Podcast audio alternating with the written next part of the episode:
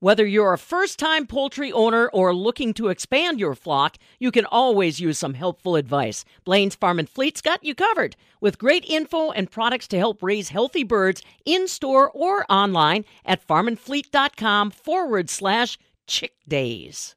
You can smell it before you see it. For some of us, it smells like home, and for others, it's not their favorite aroma. I'm talking about manure. I'm Stephanie Hoff for the Midwest Farm Report. Heim Brothers Custom in Kewaunee County is getting ready for a busy season handling manure for area farms. Heim Brothers Custom has been around since 2015, helping about 17 farms on 60,000 acres reach their manure management and conservation goals. The Heim family also belongs to Peninsula Pride Farms, which is a farmer led watershed group in Kewaunee County. Jeremy Heim tells me more about the success they've had with conservation, but first he previews the manure handling season. Uh, we kicked off last year on uh, April 16th. Uh, we're kicking off actually April 12th. We usually finish right before Christmas is our goal. Been pretty successful with that. Once, I think once in our business lifetime here, we've had to go into January and, and get a couple things done. That was back in 2019 20 season where it was a little wet and challenging. So, Jeremy, what are you expecting this year in the field? What's your outlook for the 2023 manure spreading season? There's a lot of emphasis put this year on, on cover and cover crops and the environment. It's, we've had a couple meetings with all of our contractors and customers and employees just for trying to look at the environment and see how we can make a difference. So I'm expecting an exciting year for cover crops, things we can learn from that and, and applying to them at different times and uh, hopefully get some harvest off of them for quite a few of our farms for maybe dry cow heifer feed and then planting green corn into them and then maybe applying manure on top of the corn that's planted. Uh, that's exciting stuff for us, just opening up the window a little bit to applications more in the summertime or later springtime, stuff like that. So, Jeremy, not every farm handles their manure the same way.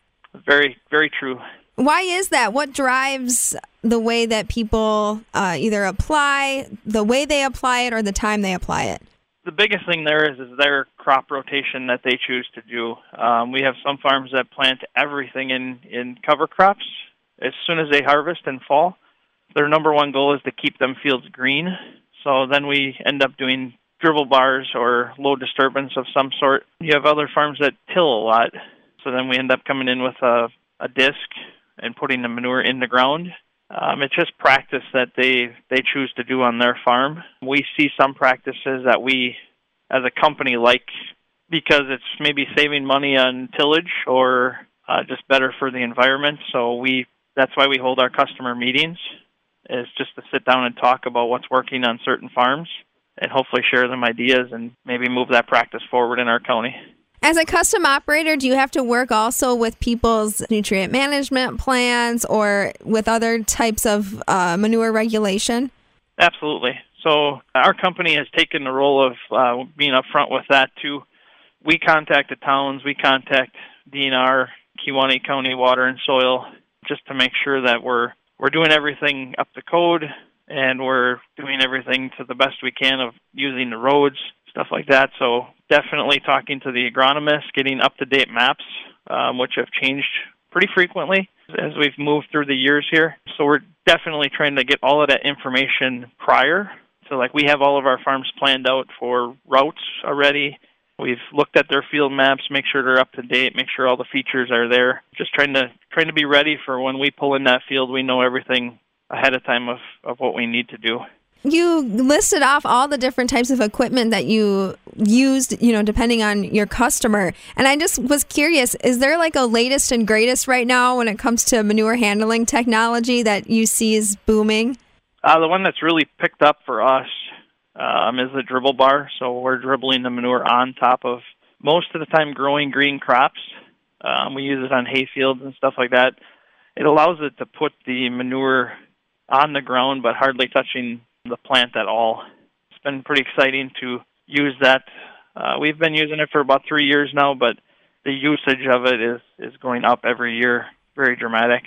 Why? What's the benefit of that? Uh, the less we can touch the plant, there's no burn. There's there's just no. It's just getting to the ground, setting on the ground, real nice and gentle. So there's no mist in the air. There's no. There's less runoff that we see from it just because it's set down so gentle and the soil can just take it. And the biggest thing is, is not not touching the plant. What are you hearing about new manure handling technologies that may be coming down the pipeline? We're excited about the future of technology with Manure Sense and with the iPads. Some stuff we're seeing with iPads coming is in the past in the agriculture world, we always looked at mapping to see where we've been. I think in the manure world, it'd be exciting to see new stuff coming that's going to show us where we're going so we don't end up in restricted areas or close to wells or any of our setback areas can be actually on an iPad and we can see, hey, you're coming up to one, don't go in there. So I think we're we're pretty excited about things like that coming. You know, we can apply nitrogen to a set level if the farm wants to put 150 units of N down, we have that option with our system. And then the same thing, you know, with dry matter or NPK or just strictly gallons. I mean, it, it drives the tractor to that rate that we set. Follow up to the mapping, what are you doing now where the new systems would make things easier? Uh, we get maps from, from the agronomy companies. They're just, they're really vague and we have to watch them really close and usually they're really busy so there's there's a lot of talk this year about how we can make them more user friendly for the applicator because you're out in a tractor as we're bouncing around and things are moving in the cab as you're driving. Sometimes it's hard to see them, so we're zooming in real real close and the clarity is not always there. So we're we're trying to change that. Jeremy, as you explained to me ahead of this interview, Heim Brothers Custom branched off of the home farm called Heim's Hillcrest Dairy and the manure management needs you saw there. Can you tell us about the home farm? Sure. Heim's Hillcrest Dairy was uh, formed as a partnership between my brother and I and my parents back in 2000. Currently, at that time, milking about 180 cows. Currently, today, we're milking about 800. My sister in law and my daughter basically take care of the dairy and we do lots of different things like we haul our own milk, we do all our own cropping, raise our own heifers. Yeah, that's that's pretty much it. What I got there. so you're no stranger to managing manure at all. Not only working with customers, but also at the home farm. Can you tell me how how you guys manage your manure? Yes, we uh, we are a CAFO at our at our dairy too. So um, we fall into some different uh, rule categories, and um, we like to go to the cover crops. We've gained about 20% every year since we started looking at cover crops of, of no-till. So yes, we try to use the dribble bar as much as possible to keep the crops green and growing, and it opens up our window to apply the nutrients much wider than what you had in the in the past. So that is our number one choice is dribble bar. Sounds like you're also pretty active with Peninsula Pride Farms, and this is a farmer led watershed group. It's got about 60 members. And Jeremy, why was this something that your family wanted to be a part of? Uh, number one reason was just to get together as a group and share ideas of what's working and, and not working. Um, there's a lot to, to learn from you know practices that have failed either on our dairy or other dairies. So just wanted to get together as a group to do that. Just help drive us forward for better soil health. Uh, I think it's that group has, has has taught us all a lot about soil health, and in return has generated better crops for us too.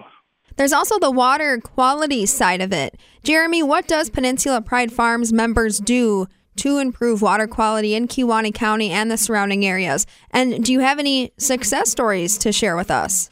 The cover crops is is the biggest one because you just you're not tilling the soil, you don't have the runoff, the biggest success story I think I have is when we start applying to fields that are year one cover crops. They just don't take the nutrients as well. On year three, it seems to really change, and then on year four, maybe your field that was hard clay maybe was not your choice field to go to first. All of a sudden, that field becomes your choice because it takes the nutrients. It it, it just accepts the rains better, and it accepts the nutrients better.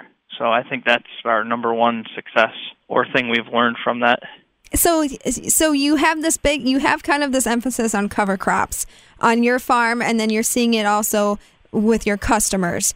Have you seen a difference in production or soil health since you started implementing covers? We've definitely seen an improve, uh, improvement in soil health.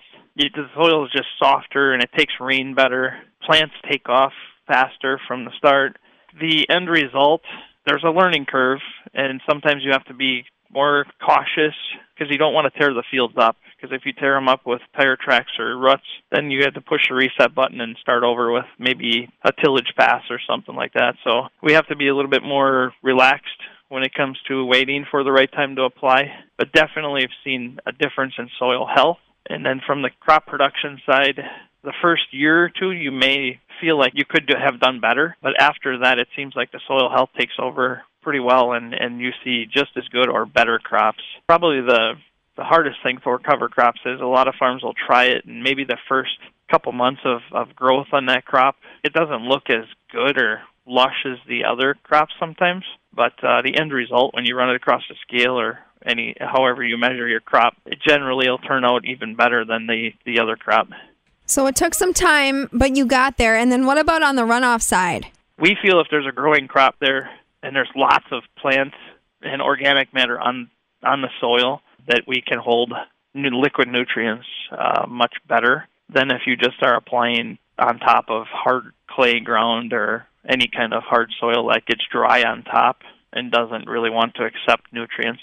Do you think that Peninsula Pride makes a difference in your area, either from your perspective, but also do you think that the general public sees a difference?